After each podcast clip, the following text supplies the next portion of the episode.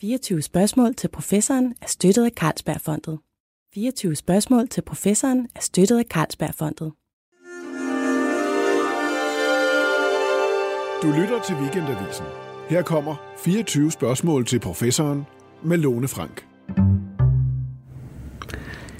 Jeg læste her forleden dag, at brystkræft netop har indtaget pladsen som verdens mest udbredte kræftform. Den har lige overhældet lungekræft, som nu kun er på andenpladsen.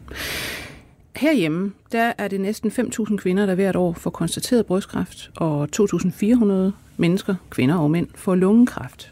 Og begge de her sygdomme, dem behandler man med sådan nogle ret standardiserede forløb. Altså der er operation, der er bestråling, der er diverse kemokurer, som tilbydes patienter bredt. Men faktisk så ved lægerne ikke ret meget om, hvorvidt den enkelte patient egentlig får den bedst mulige behandling for lige præcis vedkommendes kræft. Og det, ved min, det vil min gæst i dag meget gerne ændre på, og det vil han gøre med en ny og mere aggressiv tilgang til data og dataindsamling. Velkommen til dig, Ulrik Lassen. Tak. Du er kræftforsker og professor i klinisk onkologi, som det hedder, og personlig medicin ved Rigshospitalet. Og det er jo den her personlige medicin, eller præcisionsmedicin, som vi skal tale meget mere om. Og hvad er visionen bag den egentlig? Visionen er, at man øh, ved at undersøge den enkelte patient, finder ud af, hvad der er særligt for den patient. Øh, sådan, så man går væk fra tankegangen om det her med one size fits all. Vi er alle sammen forskellige. Vi har noget forskelligt med i bagagen. Vi tåler medicin forskelligt, og vores kræfter udvikler os forskelligt. Og det skal vi prøve at tage hensyn til lidt bedre ved at kigge lidt dybere. Og det er jo sådan noget, man egentlig har, har talt om, synes jeg, meget, meget længe. Men prøv lige at skitsere, hvordan ser kræftbehandling egentlig ud i dag? Hvis vi nu tager brystkræft og lungekræft, fordi det er dem, du øh, vil forske videre i her og vil komme til at øh, lave måske noget præcisionsmedicin mm. for. Så lad, lad os tage dem. Hvis man i dag bliver diagnostiseret med, med brystkræft, hvad sker der så? Ja. Så øh, får man typisk først taget en prøve, øh, der viser det kræft, og så går man videre til øh, operation, og så bliver vævet undersøgt øh, for at bekræfte, at det kræft, og hvilken undertype af brystkræft det er. Der er forskellige undertyper, der så afgør, hvilken type øh, behandling, efterbehandling man skal have. I nogle tilfælde, der får man faktisk også behandling inden operationen, hvis, hvis tumoren har en vis størrelse mm. eller en bestemt biologiske karakteristika, for ligesom at det kan skrumpe inden operationen, så man lettere kan følge ud. Men så giver man en efterbehandling, som afhænger af nogle af de her karakteristika. Og typisk så, det vigtigste, man kigger efter, det er enten om brystkræften er hormonfølsom. Mm, og det er østrogen, vi snakker om. Det er østrogen, øh, hvor man måler simpelthen, om genet øh, er overudtrykt. Altså det gen, der kræftcellerne sender de en østrogenreceptor ud på overfladen, ja, og sidder og venter på, ja, nu kommer der noget østrogen, ja, og så hvis den vokse er i højt udtryk, så siger man, så er kræftcellen østrogenfølsom. Og det andet primært, man kigger på, det er et gen, der hedder H E R to. Hvis det også er overudtrykt, så har man dels en dårligere prognose, kræften kan være mere aggressiv, og dels har man så allerede i slutningen af halvfemserne opfundet noget medicin, som kunne gå ind og sætte sig på den receptor og forhindre den dårlige prognose. Og faktisk er det sådan nu, at det medicin er for e- så effektiv, som man nærmest kan sige, at de brystkræftpatienter, der har H E R to-genet, nærmest har en bedre prognose, fordi man har den effektive medicin. Mm. Og den har man så haft siden øh, slut halvfemserne, ja, hvilket er ret lang tid. Ja. Og det er jo ikke, fordi det er væltet frem med nye ting siden da. Nej. Så igen, det er det her med, man, som du siger, man, man tager nogle genetiske test, øh, man ser måske på nogle andre ting, det ved jeg ikke, i, i vævet som sådan, øh, og, og så får man, om man så må sige, noget kemoterapi, som er ikke specielt rettet mod denne patient, men sådan en, en cellegift, ja, som man har fundet ud af for, ja, rigtig lang tid siden. Jamen, den virker sådan generelt på de, ja, her øh, kræftceller. Ja. Og så er der jo, som du siger, altså, øh, nogle statistikker her. Der er nogen, for hvem det virker rigtig godt. Det kommer måske ikke igen, det bliver slået ned. Der er nogen, der dør inden for tre år, eller hvad det nu kan være. Og man ved faktisk ikke ret meget om, jamen, hvem er det, det egentlig virker godt på, og hvem er det, det ikke virker godt på. Ja. Og det er vel det samme for lungekræft? Ja, det er det samme for lungekræft. Der har man så også nogle bestemte gener, man kigger på, og der kommer heldigvis flere og flere, så man har en lille håndfuld nu. Det startede i, i lige efter årtusindskiftet, hvor man fik fokus på noget, der hed E G F R-receptoren, også et gen. Ja. Og man udviklede lægemiddel, der var rettet mod det, Og første gang fandt man ud af, at det virkede ganske beskedent, fordi man kunne ikke finde ud af at selektere patienterne baseret på, om de havde en mutation eller ej. Men så fandt man ud af, at dem, der havde en mutation i det gen, de havde rigtig god effekt af lægemiddel, og dem, der ikke havde, de havde absolut ingen. Så begyndte man at lede efter det. Og så er der kommet et par stykker til af gener, man kigger på, hvor der nu er lægemidler. Og samlet set er det måske ti til femten procent af patienterne, der har en eller anden genændring, hvor så en af de her former for målrettet behandling kan erstatte kemoterapi. Men resten, der er det kemoterapi, mm. øh, og der er jo en immunterapi så heldigvis også kommet. Der er man ikke særlig god til at skelne, hvem der skal have det eller ej. Man har fundet nogle undergrupper, der er lidt usikkerhed omkring, men så man bruger også immunterapi i vid udstrækning. Og der prøver man i princippet at stimulere patientens eget immunforsvar til at angribe de kræftceller, man har. Ja, det kan man sige. Man, man gør det indirekte, fordi kræftcellerne har udviklet øh, nogle øh, forsvarsmekanismer mod ens eget immunsystem, sådan så ens eget immunsystem ikke bekæmper kræften, som den ville gøre for eksempel ved en infektion. Mm. Og lægemidlet, de går faktisk ind og dæmper de der øh, forsvarsmekanismer, kræften har. Mm. Altså med hensyn til kemoterapi, så er det øh, for det meste, som, som vi snakkede om, noget, der er udviklet for meget lang tid siden. Ja. Det er gennemprøvet, det er godkendt, ja. Det bruges alle steder. Ja. Immunterapi er så for det meste øh, nogle, nogle, øh, nogle eksperimenter, man foretager. Nej, i det. Eller altså, er der det var det i starten, men efterhånden. Først så kom immunterapi til modermærkræft, det vi mm. kalder malign melanom. Og så kom det til nyrekræft. Men nu er det faktisk, altså år efter år, så er der flere og flere kræfttyper, hvor man faktisk finder ud af, at det virker hos nogle undergrupper. Man er ikke særlig god til at udvikle de undergrupper, fordi man, man har ikke de rigtige biomarkører, og det forskes der meget i. Mm. Og det gør det også via det her præcisionsmedicin, altså at man prøver at undersøge meget dybere i genet, for at lede efter, er der nogle specielle forhold, mm. så man kan finde ud af, hvem virker det på, og hvem virker det. Og der er man ikke noget særlig langt endnu. Ja. Altså man kan vel sige overordnet, før vi går til, til, til dit projekt, og det her med netop at indsamle store mængder data og prøve at, at få rede på, hvem er det, noget kan virke på, hvem er det, noget ikke mm. kan virke på, hvem skal måske have noget helt andet. Ja. Overordnet, så er kræft jo en genetisk sygdom. Ja. Altså, der er simpelthen nogle celler, der sidder i et eller andet væv. Noget går galt i deres arvemasse. Ja. Et eller andet sted, og gerne flere steder på én gang. Og så kommer de ligesom ud over den normale regulation af, hvordan celler skal dele sig, hvornår de skal lægge sig pænt ned og dø, ja. Og begynder bare at dele sig og lave så en tumor. Ja. Og det, man så er begyndt på i øh, den nye udvikling med præcisionsmedicin, er at kigge ind i, jamen, hvad er det nøjagtigt, der er sket hos fru Jensen ja. I denne tumor? Fordi, ja. At man kalder noget brystkræft, betyder det sandelig ikke, at to brystkræftpatienter har de samme mutationer. Det kan være meget forskelligt. Præcis. Så, øhm, og det er sådan i sin, i sin hvad skal man sige, vorden, øh, om at man begynder at se på, hvad, hvad, hvad kan vi så gøre, hvis man har visse mutationer frem for andre. Ja. Du er så involveret i et stort projekt, der hedder Oscar. Så nogle projekter skal jo have sådan nogle ja. Søde forkortelser, ikke? Oscar, hvad går det egentlig ud på? Det går ud på flere forskellige ting.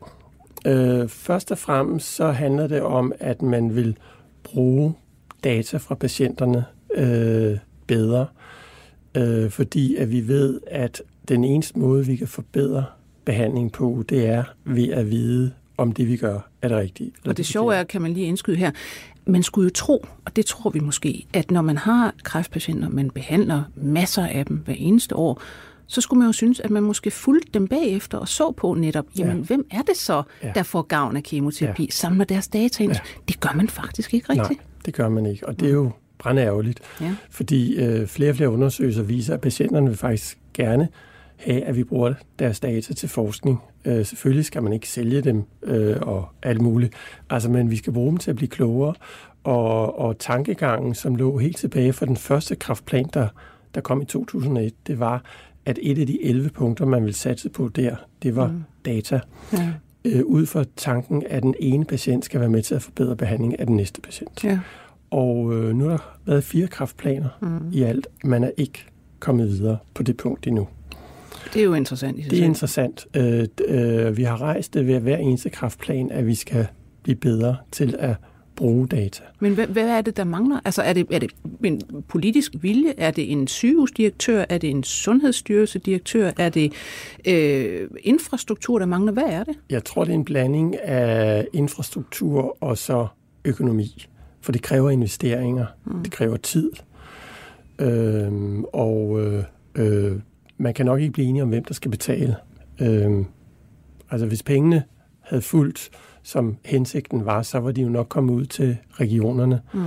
Mm. Øh, og så har man kunnet opbygge nogle strukturer. Og vi har jo heldigvis nogle strukturer, fordi vi har under regionerne noget, der hedder R Q P P, som er regionernes kliniske kvalitetsdatabaser. Hvor det man, kan man lige skrive sig bag øret. Ja, R Q P P. Der, der indsamler man kvalitetsdata, altså for at sikre kvaliteten.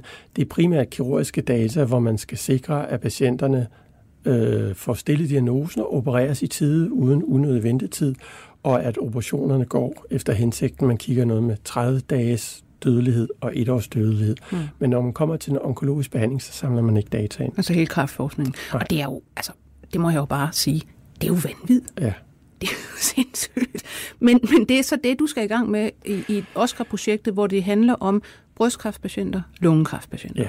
Man kan sige, at det, som man har, har efterspurgt i mange år, for eksempel når Medicinrådet, som er dem, som, er, som godkender ny dyrmedicin, i nogle tilfælde har de godkendt noget medicin, hvor datagrundlaget måske var måske ikke helt optimalt, men mm. det så lovende ud, så man godkendte det, men så sagde man, men så skal vi samle ind og se, om det så også virker efter hensigten. Det kan man ikke, fordi mm. øh, der er ingen, der vil betale for det. Mm-hmm. Øh, Og, og derfor er der jo rigtig mange, der efterspørger, at man systematisk indsamler data. Og erfaringerne har vist, at der, hvor man har prøvet at indsamle data, så har man gjort det, det vi kalder retrospektivt. Altså man kigger tilbage, man har behandlet en gruppe, og så prøver man at samle data ind bagefter og se, hvordan det går. Og erfaringerne viser, at det er svært at få komplette datasæt, når man kigger tilbage. Ja. Og når man så skal Fordi det er jo se... sådan noget med, at man skal rode i gamle journaler ja. og... Man kan, hvis, man, altså hvis man har set sådan en kræftpatients journal, og det har jeg, så vil jeg bare sige, jeg kan godt forstå, at man ikke kan læse ret meget ud af det, ja. og de kan være meget forskellige. Nogle læger skriver en masse ind, nogle skriver stort set ingenting, og nogle steder passer det ligesom ikke rigtig sammen, hvad der er sket, og ja, det må være meget svært at skulle stå med. Ja, så har vi haft en sundhedslovgivning, øh, som var fra nitten otteoghalvfems, fra dengang vi havde papirsjournaler, og den var slet ikke øh, moderniseret svaren til det nu er elektronisk. Og det vil sige, at det var faktisk ret umuligt at få tilladelserne mm. til at kigge i journalerne øh, og bruge det også til andet end kvalitet. Hvis man skulle til forskning, så skulle man søge et sted, og hvis det var noget andet, så et andet sted. Og der har man en masse forskellige kontorer, og så har alle de her kontorer været G D P R-forskrækket, altså forskrækket for den der nye databeskyttelseslovgivning. Ja. Og man har faktisk blandet sundhedsloven og mm. dataloven sammen mm. øh, øh, uhensigtsmæssigt. Mm. Øh, nu er lovgivningen faktisk lige blevet moderniseret, mm. så det er lidt lettere. Og man kan sige, i projekt Oscar, som vi nu skal have, have foldet ud, der, der vil I også ligesom teste lovgivningen. Yeah. Altså, så I vil lave om man siger, en, en infrastruktur, et økosystem for ja. data. Hvad, ja. hvad er det, I vil samle ind på hver enkelt patient? Jamen, vi vil, vi vil, vi vil tilbyde alle patienter, der kommer på Rigshospitalet øh, og har lungekræft på kræftafdelingen, øh, og som har brystkræft, øh, som har spredt sig og tilbagefald efter den primære operation, at være med i det her. Og det eneste, de skal gøre, det er at læse vores information og høre, hvad vi bruger data til, nemlig til forskning og til mm. at blive klogere, og så skal de give skriftligt samtykke. Og så søger vi videnskabelig etisk komité om tilladelse til så at samle de her data ind systematisk og bruge dem til at forske i, øh, hvornår virker behandling, og hvornår virker den ikke, og, mm. og finde nogle årsagssammenhænge. Og kom, øh, kombineret med disse data vil vi tilbyde alle patienterne at få lavet omfattende genanalyser, det vi kalder hele genomsekventering. Så man, man kan sige, at en, en brystkræftpatient skal afgive en blodprøve og en prøve fra tumorvævet. Ja. Og så øh, tager man simpelthen og kortlægger hele arvemassen ja. i henholdsvis tumorvævet og ja. i øh, de normale ja. celler, og så kan man se, hvad der er sket i tumorvævet. Ja. Hvad er forskellen? Ja. Og så følger vi den patient i hele forløbet med den standardbehandling, som de ellers ville blive tilbudt. Vi, vi ændrer ikke behandlingen, mm. som følger det, men vi vil se de her årsagssammenhænge. Øh, og så vil vi tilbyde behandling, hvad vi ville have gjort alligevel. Det vil sige enten en standardbehandling eller en forsøgsbehandling, fordi vi giver jo også forsøgsbehandling, hvis patienterne frivilligt ønsker at stille op til, at vi skulle teste noget andet. Så vi vil lave business as usual, men vi vil samle de her ting, og ikke bagudrettet, som man har gjort før med ukomplette data. Vi vil gøre det fremadrettet og med patientens samtykke. Vi har ikke fået godkendt forsøget endnu af videnskabens komité. Det afventer vi, det håber vi selvfølgelig, at vi får. Det er en forudsætning for, at vi kan komme i gang. Men dermed har vi patientens samtykke til, ja. at vi systematisk må indsamle data og bruge dem til at blive klogere. Og øh, vi vil kombinere de data, vi indsamler fra vores egen social- journalsystem med, hvad vi kan få af andre oplysninger om patienten fra forskellige registre. Og der kan man jo sige, der er det, øh, at Danmark står rigtig, rigtig godt med hensyn ja. til at have data til rådighed. Vi har jo enormt mange registre, ja. og man må faktisk altså, sammenkøre dem, hvis man får tilladelse af ja. øh, datatilsynet og øh, øh, videnskabsetisk ja. komité og alt det her. Ja. Så I kan hente altså, data ud om, hvad kunne det for eksempel være? Jamen det kan være noget med, hvilken slags receptmedicin har man tidligere fået, øh, hvad har man tidligere været indlagt for. Øh, det kan være, ja... andre ting, man har fejlet. Øh, vi vil selvfølgelig også spørge patienterne. Vi vil lave nogle spørgeskemaer, øh, også elektronisk, øh, via sådan nogle tablets, hvor patienterne selv kan rapportere, hvordan de har det. Øh, noget af det, som man øh, bruger mere og mere og finder ud af, betyder rigtig meget. Det er jo, hvad patienterne selv oplever, mm. er det vigtigste, i stedet for, hvad vi tror, de oplever. Ja. Så de selv kan rapportere nogle data ind. Det vil vi også koble. Og jeg tror faktisk, at Danmark er det eneste land, det kan foregå. Ja. Hvis man kigger på vaccination for covid nitten og undrer sig over, at vores nabolande slet, slet ikke har vaccineret så mange som os, så kan man sige, jamen det er fordi, der er ingen lande, der har samme infrastruktur. Vi har vores C P R-nummersystem. Vi, kan, vi ved, hvilke patienter, der fejler hvad. Man kan prioritere, hvem der skal. Bare et land som Holland, Tyskland, England, mm. de har det ikke. De har slet ikke styr på det. Så hvis vi havde hjemme havde, havde købt tilstrækkeligt mange doser, så kunne vi faktisk have vaccineret rigtig mange. Det kunne vi. Ja, det var ærgerligt med den E U-ting, der ja. gik galt. Øh, men, men tilbage til kræft. Kan man også forestille sig, eller forestiller I jer også for eksempel, at man kunne begynde at kigge på, hvad er folks, øh, hvad er folks kostvaner? Ja. Hvad er deres øh, type job? Øh, ja. Du ved, hvilken selvfølgelig social gruppe øh, er de i? Ja.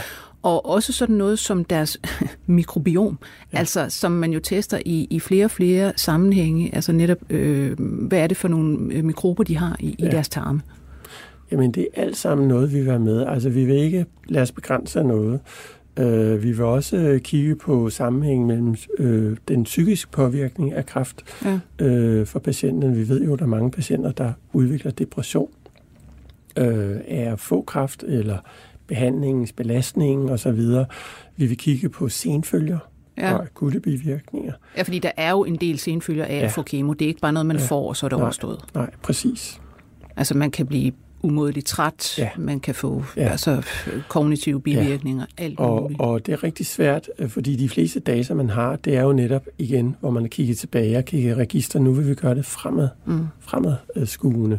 Hvad, hvad, hvad tror du, altså har I for det første, har I nogle formodninger om, hvad kunne der være et eller andet spil, som øh, fortæller noget om, hvilke undergrupper af for eksempel bryst- eller lungekræftpatienter, der ikke rigtig har gavn af de behandlinger, vi giver dem i dag? Altså, jeg tror helt klart, at, øh, at der er nogle ting, vi identificerer, som vi slet ikke kender nu. Mm, altså, mm. Men, men jeg ved ikke, hvad det er for noget. Det skal vi jo lede efter. The unknown unknowns. Ja. Men er der nogen, har I nogen som helst formodning om, at I har måske, jamen, der kunne være noget med noget psykisk sygdom, eller der kunne være noget med noget kost, eller job, eller et eller andet? Nej, det har jeg ikke. Øh, øh, men, men jeg tænker, at det der, det, der vil være nyt, det er, at udover at kigge i kræftens gener, mm. så kigger vi jo også i, i patientens egne, altså det, man har med fra sin far og mor. Ja. Øh, fordi vi ved jo, at øh, cirka halvdelen af alle kræfttilfælde, eller fyrre procent, de er opstået på grund af udefrakommende årsager. Tobak er det langt det hyppigste. Ja. Men i den anden halvdel, der er det jo noget, der opstår sporadisk. Ja. Øh, og, og det ved vi ret lidt om. Vi, vi finder ud af, at der er flere fælde af gener, hvor det har noget med aflighed at gøre. Måske mm. noget, man har fået med med en øget tilbøjelighed. Ja. Men vi har heller ikke systematisk fremadrettet kigget på det, og så fulgt patienterne over tid. Det er jo det, vi kan gøre nu. Altså, det, det må jo være hyperinteressant. Ja. Du siger, det er halvdelen af tilfælde, hvor man faktisk ikke kan sige, jamen det er nok fordi, du har røget ja. eller har gjort ja. et eller andet andet forfærdeligt i din livsstil, men det er nok noget genetisk. Ja. Altså, det vil sige, man har måske en eller anden særlig følsomhed for noget, der kan udløse ja. det, eller at det simpelthen er en tidsindstillet bombe, der på en eller anden måde øh, måske... Hvad skal man sige, det kan være nogle af de kontrolgener, der har at gøre ja. med, øh, hvad skal man sige, ja. udvikler sætter sig til kræftceller, der, der, der er uheldigt lavet ja. fra starten. Ja. Og det, øh, altså, er det noget, man i, i det hele taget forsker meget i, altså at finde, hvad, hvad er de der arvelige årsager? Eller? Ja, altså i, man har noget i U S A, der hedder T C G A, som er sådan et, man har lavet sådan et tumorgenom-atlas ja. for patienter, men igen, det er retrospektive data, det er mm. fra amerikanske patienter, hvor man har meget, meget få kliniske data. Ja. Øh, og det er vævsprøver samlet, samlet ind og ikke opbevaret optimalt, så man får ikke al viden ud. Øh, så man har prøvet at kigge i det, og det er derfra, man har lavet den overvejelse, at det formentlig halvdelen, der opstår med sporadiske genændringer, ja. uden vi ved, hvorfor de opstår. Mm. Øh, vi håber jo ved, at vi, hvis vi kan få tusindvis af patienter med det her, og lave de her genanalyser og følge patienterne over tid, at vi kan få nogle helt andre informationer, end man har fået før. Ja. Altså det kunne simpelthen være, at man for eksempel fandt, jamen der er, det ser ud til, at der er en masse kvinder, der har et eller andet, en eller anden mutation, eller en variant af et gen, som vi ikke har haft øje på før, men som ligesom gør, at de udvikler tilsyneladende kræft, selvom der ikke var noget i deres miljø, der ja. burde tilsige, at de ja. gjorde det. Ja. Og så kan man jo så begynde at, at forske i, hvad i alverden vil man så gøre? Kan man gøre noget forebyggende, eller skal man bare ja. screene den gruppe hyppigere, for ja. eksempel? Ja, det er jo et kæmpestort spørgsmål. Ja. Jeg tænker også på, altså hvis man begynder at finde øh, genetiske forskelle øh, og, og også altså, genetiske mutationer i folks tumorer, øh, som gør, at jamen, de får ikke alverden gavn ud af, af, af den medicin, man giver osv., så, så er det jo altså, dels selvfølgelig en, en besked til øh, onkologen, der sidder derinde, om at rådgive, jamen du, du får formentlig ikke rigtig noget ud af det mm. her, og så kan vi ikke rigtig tilbyde noget, ja. eller vi kan prøve en forsøgsbehandling. Ja. Men også i forbindelse med, at I kommer til at vide mere om, Øh, som du siger, de her dyre medicamenter, som man nogle gange hører en debat om, jamen skal man bare forlænge folks liv nogle få måneder, ja. og, og det koster, du ved, en ja. million eller flere hundrede tusind, ja. eller hvad det nu er. Altså, det, I, I vil jo også give et, øh, hvad skal man sige, et stort bidrag til ja. en meget konkret debat om øh, prioritering i ja. det her system. Jamen, det er fuldstændig rigtigt, fordi det er faktisk nogle af de andre ting, der er med i Oscar-projektet. Man kan sige, at jeg står for den del, som har med de kliniske data, som jo også er noget af det, som vi kan bruge til forskningen. Mm. Men nogle af de ting, der også er med i Oscar-projektet, det er for det første en, en lovgivningspakke, der skal kigge på, hvad må vi egentlig bruge de her data til? Øh, hvordan sikrer vi, at der er fuld transparens, og at alt foregår mm. øh, ikke bare efter bogen, men vi faktisk hæver det et niveau. Det er faktisk vores ambition. Det næste, det er, hvordan kan vi arbejde med de her data, så de er fuldstændig, det man siger, ikke personhenførbare. Ja. Det vil sige anonyme. Så det er en væsentlig del af det, at man skal arbejde med, hvordan kan vi kryptere de her data. Mm. Og der er faktisk rigtig mange offentlige medspillere med. Øh, ideen er, at de her data skal samles på to forskellige server. Den ene i Sundhedsdatastyrelsen, og den anden i Danmarks Statistik. Så de er med Mm. i projektet, så det er meget offentligt forankret, det her projekt. Og så skal det være sådan, at når man trækker nogle data øh, fra det ene og det andet sted og kører dem sammen, så kan man se det fulde billede, men man kan ikke se det fulde billede det ene og det andet sted. Så der kan ikke komme en russisk hacker og, og hacke den ene database og se alt, hvad der er galt med vedkommende og hele vedkommendes genom. Præcis. Det handler om at lave et system, hvor vi kan samle alle de her data, som man aldrig har haft før, og formentlig ikke kan samle i andre lande, og så samtidig gøre dem fuldstændig krypteret. Mm. Dermed øh, så kan myndighederne bruge dem til at lave modeller for at finde ud af, hvad den her nye dyremedicin er værd. Er den overhovedet det værd? Ja. Eller er den meget mindre værd? Mm. Eller er den meget mere værd? Og faktisk øh, kan man også sige, at vi kan bruge det til at blive bedre til at udvikle ny medicin, så vi får designet forsøgene til de rigtige patienter, ja. og ikke tester ny medicin på patienter, som er de forkerte. Hvis vi på forhånd kan sige, jamen det giver ingen mening at teste på den her patient, fordi medkommende genstruktur øh, ja, tilsiger, at, at det vil simpelthen ikke gøre så, en forskel. Så, så vi, vil, vi vil lave det her Oscar til en slags bæredygtig øh, øh, økologisk suppe, mm. hvor data er fuldstændig anonyme, og myndighederne kan bruge dem til at sikre, at vi giver de rigtige behandlinger til den rigtige værdi. Ja. Så Amgros, som er dem, der står for al øh, indkøb af hospitalsmedicin og laver prisaftalerne med firmaen, de er en, en, en partner i en af de her parter, som handler om nye pris, øh, hmm. prissætninger. Tror du, vi får en, øh, en, hvad skal man sige, en debat fremover om det her med, hvornår øh, skal vi bruge en masse penge på noget, og hvornår skal vi ligesom sige, ah, der kan vi bruge pengene et andet sted. Fordi jeg synes jo egentlig ikke, at, at den debat har fyldt særlig meget indtil. Man har hele tiden sådan ligesom kaldt på, jamen, skal vi ikke også snakke om prioritering? Og så ja. bliver det alligevel for ubehageligt, fordi så finder D R måske en, en, en sag med et enkelt person, der ikke fik ja. en eller anden dyr medicin, og nu har det frygteligt eller er død. Og så, så trækker alle sig tilbage og vil ikke diskutere det. Altså, ja. vil det blive ved med at være sådan, tror du? Eller vil det blive sådan efterhånden i? Fordi nu kan vi også se med covid, vi har brugt så mange penge. Det, mm. det, vil, det vil på et tidspunkt vise sig, hvor mange vi har brugt ja. med hensyn til det her. Ikke? Øh, så bliver der nok måske lidt smalhals, så, så hvad gør vi så i resten af systemet? Altså, jeg tror, at det er rigtig svært politisk, når der kommer personsager, og, og, og ligesom steppe ud og sige, det, mm. det kan jeg ikke tage stilling til. Man har jo prøvet med medicinrådet at lave noget sådan fagligt, objektivt, og som noget nyt officielt tage priserne med. Ja. For det havde man ikke i det gamle system. Ja. Så man, men problemet er, at med mange af de her nye præcisionsmediciner, øh, der er datagrundlaget øh, beskeden, fordi at der er kommet en ny form for præcisionsmedicin eller personlig medicin, hvor man ikke siger, at det her lægemiddel, det er til brystkræft med den genmutation. Nej, man siger, at det her er til, til kræft med den genmutation, og så er det ligegyldigt, om det er brystkræft, eller lungekræft, eller tarmkræft. Mm. Øh, og det vil sige, at alle patienter er så forskellige, så man kan ikke lave de her bekræftende forsøg, hvor man sammenligner en gruppe, der ikke har fået det nye medicin, med en gruppe, der har fået det. Fordi at man kan ikke sammenligne på tværs af en masse forskellige diagnoser, fordi kontrolgruppen, der ikke får det, de vil have fået alle mulige Venner. forskellige behandlinger. Ja. Man kan ikke sammenligne med mange forskellige behandlinger. Man kunne sammenligne over for en anden standard, og der vil jo ikke være én standard. Så derfor er det rigtig svært, og vi håber med det her Oscar-projekt, at vi kan få de her data fremadrettet. Altså dokumentere, har det her medicin den virkning, som, mm. som vi troede, det havde på ja. de her ukomplette forsøg, som lå til grund. Og, og hvis det lykkes, og det håber jeg jo, at, at vi kan være med til at bidrage til, så tror jeg faktisk, at beslutningsgrundlaget bliver bedre. Og det vil også sige, at, at det bliver nogle snævre patientgrupper, mm. der får den nye dyremedicin, og dermed bliver den samfundsmæssigt billigere. Ja. At vi ikke kommer til at give den til en masse forkerte patienter. Mm. Ja. Altså man har erfaringer for, at for eksempel, da de nye dyre immunterapi kom til modermærkræft, ja.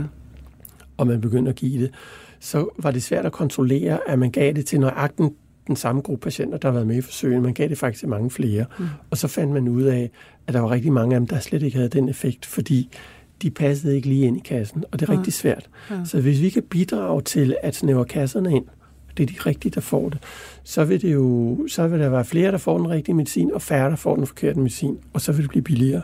Og så vil det være lettere at prioritere og sige, den her medicin er rigtig dyr, men det er meget få, der skal have den, og den virker fantastisk godt. Frem for at man siger, at den her er rigtig dyr. Vi ved ikke, hvem den virker på, mm. så vi giver det til en masse. Ja. Velvidende, der er en masse, der ikke har gavn af det. Ja. Det er rigtig dyrt, også for de enkelte patienter, der får noget medicin, der ja, fordi det er jo ikke bare, at man får noget, man eventuelt ikke har gavn af. Man får måske noget, der gør en utrolig dårlig. Præcis. Og så har man, du ved, tre ja. elendige måneder frem for måske at have ja. to, hvor man kunne tage ordentlig afsked med sin familie.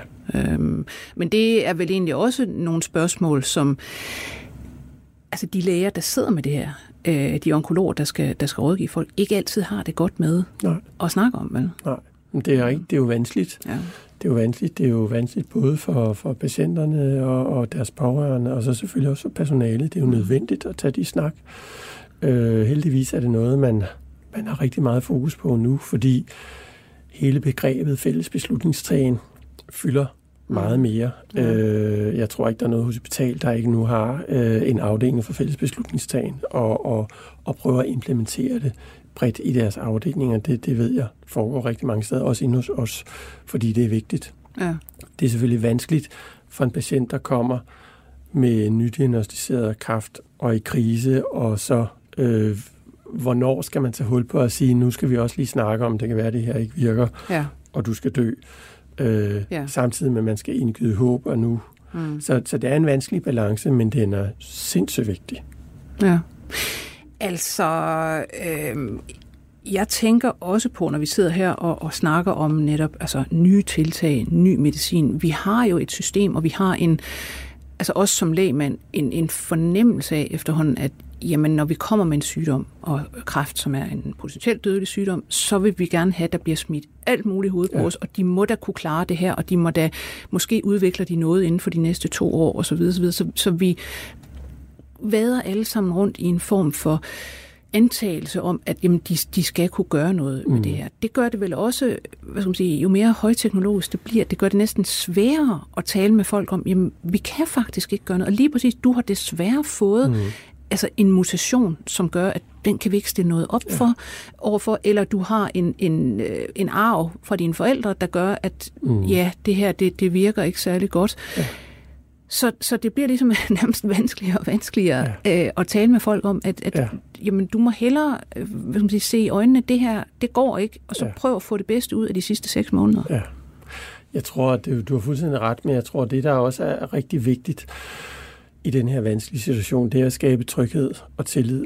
Øh, og jeg tror, i, i, i mit fag er vi for dårlige til at fremhæve os selv. Altså, mm. vi er nok lidt for beskedne eller ramt af janteloven, fordi øh, folk kan have alle mulige forskellige erfaringer og kedelige historier osv., og så, mm. så er der, hvad man læser i medierne.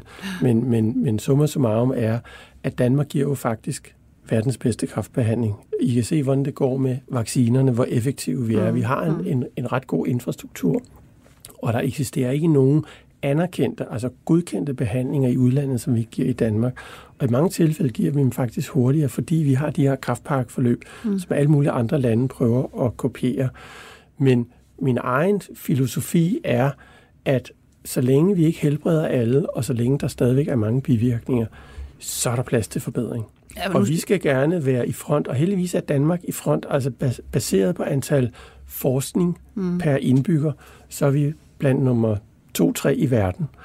Øh, så så vi, vi, vi gør det ganske godt, men vi kunne gøre det bedre. Og der, hvor jeg tænker, vi kan gøre en forskel nu, øh, i forhold til andre, det er data. Mm.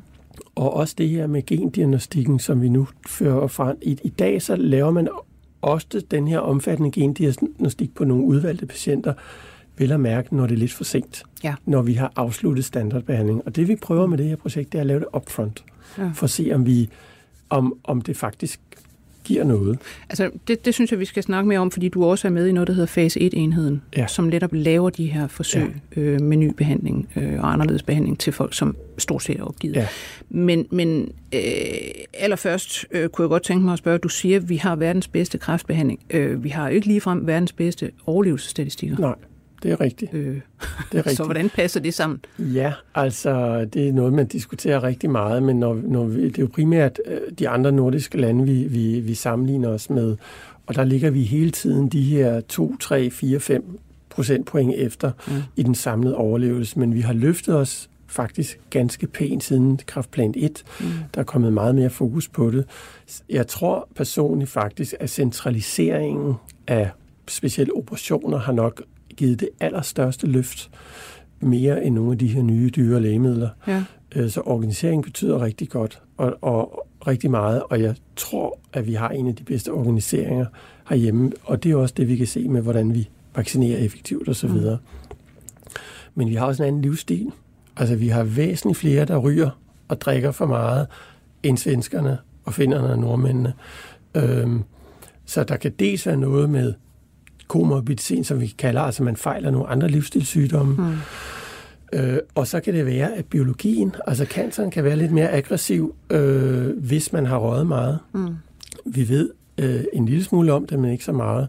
Og så endelig, så har man på data kunne se, at generelt, så når man får diagnosticeret kræft i Danmark, så er kræften lidt mere spredt, end mm. den er i de andre nordiske lande. Er det, fordi vi ikke screener nok, eller fordi folk ikke Jeg går til tror, læge? Jeg tror, det er simpelthen, at folk nok. ikke går til læge tidligt nok. Ja. Øh, så noget af det, der fylder rigtig meget i, i rigtig meget kræft debat lige nu, det er tidlig opsporing. Mm. Og det kræver, det kræver både, at vi i primærsektoren sikrer, at de har de helt rigtige værktøjer. Der må ikke, der må ikke være flaskehalse på Nej. At sende patienter videre. Nej. Men befolkningen skal også være klar over, at de skal altså reagere. Ja. Øh, og, og hvis man i forvejen har det rigtig hårdt, et hårdt arbejde, altid lidt ondt i ryggen, så er det måske sværere at mærke, at nu gør det ondt et nyt sted, men, men, men det er vigtigt, at man er opmærksom. Ja. Jeg glæder mig personligt, eller glæder mig øh, til at se efter covid nitten psykosen, hvordan det ser ud med kræftpatienter, fordi der er jo mange, der er meget, meget færre, der er blevet henvist. Ja. Der er mange, der har oplevet, ja. At de netop ikke blev henvist, ikke kom til, ja. Og så videre. Så det, der får vi noget af det efterslæb. Det kan vi ja. Jo så snakke om, om lad os sige et halvt år, et år. Ja. Men indtil da, vi skal øh, have at vide noget om, øh, hvordan det faktisk går med forsøg, som ja. Du siger. Altså forsøg med ny, øh, potentielt virkende kræftbehandling, som handler om at identificere lige præcis de mutationer, den enkelte patient har, og så se, er der noget derude, mm. enten i afprøvning andre steder, eller noget, der er godkendt til noget helt andet, som man kan bruge ja. Mod kræft ja. Med denne her mutation. Og det foregår i, i det, der hedder fase et-enheden ja. Inde hos jer. Ja. Prøv at forklare, hvad det er for noget. Jamen, alle lægemidler, som vi bruger i, i det daglige, også det, man kan købe i håndkøb, de skal gennem øh, en, en masse sikkerhedskontroller. Det er jo det samme debat, der har været om covid nitten vaccinerne. Og det første, de her såkaldte fase tre forsøg, hvor man sammenligner med noget andet, at man endelig kan finde ud af, om det gør en forskel eller ej. Inden man når dertil, så først så foregår der forskning i laboratoriet, hvor man på dyr og i reagensglas undersøger de her virkningsmekanismer, øh, stabilitet af lægemiddel osv., alle de farmakologiske egenskaber. Og når man har prøvet det hos dyr og fundet en sammenhæng mellem en dosis og en effekt og en bivirkning, mm. så får man lov til at teste det på mennesker. Og langt det meste medicin, som er på markedet, når det testes for første gang i det, der hedder fase et, så er det rent farmakologiske forsøg, hvor man giver stigende doser til forskellige patienter, og så måler koncentrationen af lægemiddel i kroppen på forskellige tidspunkter, og dermed finder ud af, hvordan skal vi give det, hvor ofte skal vi give det. Mm. Øh, og, og, og effekten er lige meget, og det vil sige, at det typisk er raske forsøgspersoner, der lægger krop til fase et forsøg, og først når man har fastsat dosis, kan man teste på den patienter. Dosis på patienter. Mm. Det kan være blodtryksmedicin, det kan være sukkersygemedicin osv. Men når det gælder kræftmedicin, så må vi ikke lave fase et forsøg på raske. Nej. Fordi, du ved, kemoterapi og andre ting. Det er ting, mega det kan være giftige ting og sager. Så, så altid har det været sådan, at fase et forsøg med kræftmedicin, det testede man på kræftpatienter, der ellers ikke kunne tilbydes andre standardbehandling. Det vil ja. Sige dem, der var opgivet. Så de har simpelthen et ben i graven, ja, kan man sige. Men paradokset var, at de skulle virke som en restforsøgsperson. Mm. Så de skulle have et ben i graven, men de skulle være fysisk lige så friske som en restforsøgsperson. Ja. Og så kan man tænke, dem er der nok ikke så mange af, men okay. det er der. Mm. Der er rigtig mange. Og, og når man er i den situation, så vil man jo gøre hvad som helst. Ja. Så, så fase et-enheden er en enhed, der får henvist patienter til at stille op til sådan nogle forsøg. Og vores opgave er så at prøve at tiltrække forsøg for de store firmaer, fordi det er kun store firmaer, der har råd til at investere i den her slags udvikling. Så de øh, spørger os, om vi vil indgå et samarbejde om en given lægemiddel. Og når vi så har kigget på alle de laboratoriedata, der var, og siger, at det ser fornuftigt ud og etisk forsvarligt, så kan vi, vi sige ja, hvis vi får lov for sundhedsmyndighederne og de videnskabelige etiske komitéer. Og det er faktisk sådan, at, at øh, i vores fase et-enhed, der begyndte vi at lave omfattende gensekventering på de her patienter tilbage i to tusind og tretten. Ja. Og det har faktisk gjort, at vores fase et-enhed er vokset til at være en af de største i Europa. Og nogle af de her nye former for præcisionsmedicin, der har vi været de første i Europa mm. til at teste det. Og der er virkelig nogle lægemidler, som overrasker. Såsom? Som, øh, jamen, der er kommet et, et lægemiddel, øh, som rammer en bestemt genændring, som er så sjælden, at det er mindre end en procent af alle kræftpatienter, der har den, men den kan opstå i alle kræfttyper. Mm. Øh, og får man den, så er det nærmest som om, man bliver kureret på stedet. Det gør man selvfølgelig ikke, men vi har patienter, der har fået al behandling. Øh, alvorlig lungekræft med spredning til hjernen, mm. så har de fået medicinen, og nu har de fået den her tablet i tre år, og det hele er væk. Hold da op. Ja. Vi ved selvfølgelig ikke, om de er raske. Nej. Vi har også patienter, som det ikke har virket på, men, men, men meget øh, overraskende, så har det her lægemiddel virket hos over femoghalvfjerds procent af patienterne, ja. Og det er meget sjældent, man ser det. Og ofte, når man har sådan nogle virkninger, så er der sådan ustabilitet i kræften, så det virker kun kortvarigt, men her har vi set mm. langvarige virkninger. Ja. Og det er, jo, det er jo sådan nogle ting, der gør, at man siger, skal vi ikke lede efter den her sjældne, sjældne genændringer hos, hos nogle flere? Ja. Øhm, og, og det er rigtig svært, fordi mm. det er ikke en af de hyppige, og det kræver, at man laver virkelig omfattende gensekventering for at for at lede efter. Så lige nu så diskuterer man rigtig meget, hvilken strategi skal man have for det her læge, men det er stadigvæk kun under en procent. Hvor mange penge skal vi bruge ja. til at lede efter det i alle de andre? Ja. Og jeg kan love dig, det lægemiddel, det er dyrt. Ja. Men I har vel også øh, gang i at kigge på netop altså, øh, de her opgivende patienter, der bliver sendt til jer for øh, genkortlagt deres tumor øh, eller deres øh, kræftform. Og så kan I jo sådan set sidde og se, okay, det kunne jo være, du har godt nok brystkræft, men det kan være, at det her lægemiddel, som ja. vi bruger til tarmkræft eller noget andet, ja. at det faktisk ser ud til at kunne virke, så det ja. prøver vi på dig. Ja. Og hvor det, mange sker det for? Jamen, det sker faktisk mange nu, fordi vi har været ret heldige at, øh, at få lavet et nationalt forsøg. Øh, egentlig er det sådan, at hvis der er et lægemiddel til brystkræft, til en genændring, og så er der en patient med tarmkræft, der har den samme genændring, så må vi faktisk ikke give det. Det er jo selvom mærkeligt. Det er i skabet. Det er jo dybt fordi mærkeligt. Det er jo kun godkendt på den anden ja. kræftform. Hvis man giver det, så kalder man det off-label, altså uden ja. for indikationen. Og i forhold til, at det er dyr medicin, så må vi kun give det, som Medicinrådet har givet os lov til at bruge det til. Mm-hmm.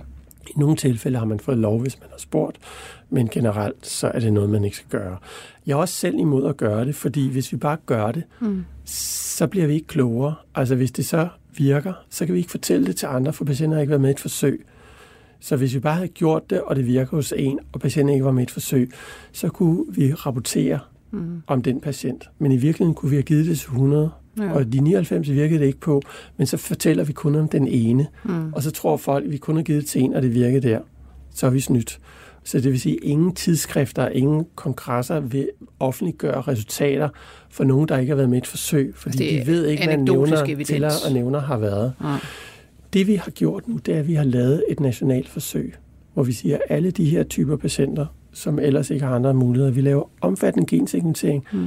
finder vi en genændring, der passer til et lægemiddel, som allerede er godkendt, men til en anden kræfttype, så giver vi det systematisk i et fremadskuende forsøg. Så I bliver ved med at indsamle ja. data på den patient ja. eller de patienter? Og øh, vi gentager øh, vævsprøve og genændring, øh, når patienten har fået behandling et stykke tid, for at se, om vi kan forklare, hvorfor det virker eller hvorfor det ikke virker. Ja. Og øh, det er klart, det vil koste rigtig mange penge for regionerne, hvis vi bare gjorde det. Det der lykkes os, der at indgå et samarbejde med medicinalfirmaerne, at de stiller lægemiddel gratis til rådighed, ved at vi laver de forsøg. De har slet, slet ikke ressourcer til at lave sådan nogle forsøg til sådan nogle Nej. sjældne ting. Nej. Vi har et stort ønske om at tilbyde vores patienter de her behandlinger, for vi tror, de kan virke, men vi har også et stort ønske om at blive klogere. Så jeg synes faktisk, det er et rigtig godt samarbejde. Det er ikke noget, vi selv har fundet på. De startede med at lave sådan et forsøg i U S A, og så lavede de i Holland, men vi så er det tredje land i verden, der nu er startet. Altså, det er jo virkelig ud fra, øh, fra den erkendelse, at man bliver nødt til at lave forsøg på mange flere patienter, hvis ja. man skal gå hurtigere frem. Ja. Altså, det nytter ikke noget at gå ud og lave nogle små forsøg, hister her, eller eventuelt et stort forsøg hvert tyvende år eller noget. Altså man skal hele ja. tiden lave forsøg ja. på folk. Men det er simpelthen min, min filosofi og min drivkraft, som jeg også ledende overlæge på, på afdelingen, hvor jeg er, at jeg vil gerne have, at vi har et system, hvor alle patienter kan blive tilbudt. Ja. Det er selvfølgelig altid frivilligt, mm. men vi skal prøve at have forsøg til alle typer patienter, og så skal de selv vælge, om de vil have det, om de vil være med et forsøg. Det kan enten være noget med noget biomarkører, altså bare nogle prøver, men det kan også være nye behandlinger, vi sammenligner med de gængse, eller prøver som alternativ til de gængse. Og meget ofte, så er der mange, der tror, at når vi forsker, så gør vi det for egen skyld. Og lige nu så handler alt om at finde patienter til vores forsøg. Mm. Det er helt forkert. Mm. Det handler om at finde forsøg til vores patienter. Ja. Det synes jeg er rigtig vigtigt at tænke på, hvor patienterne vil rigtig gerne. Og de vil gerne have, at vi bruger, vores, bruger data til at blive klogere. Vores opgave, det er at lave en struktur, hvor vi hele tiden tænker, at vi skal blive klogere, vi skal bruge data til forskning, og vi skal have nogle flere tilbud til patienterne, så vi hele tiden kan forbedre behandlingerne. Mm. Ja, det vil jeg ønske held og lykke med. Øhm, og jeg vil sige tak til dig, Ulrik Lassen, fordi du kom. Selv tak. Kræftforsker og professor i klinisk onkologi og personlig medicin ved Rigshospitalet. Jeg skal sige, at vi var produceret af Birgit Nissen. Jeg hedder Lone Frank. På genhør. fireogtyve spørgsmål til professoren er støttet af Carlsbergfondet.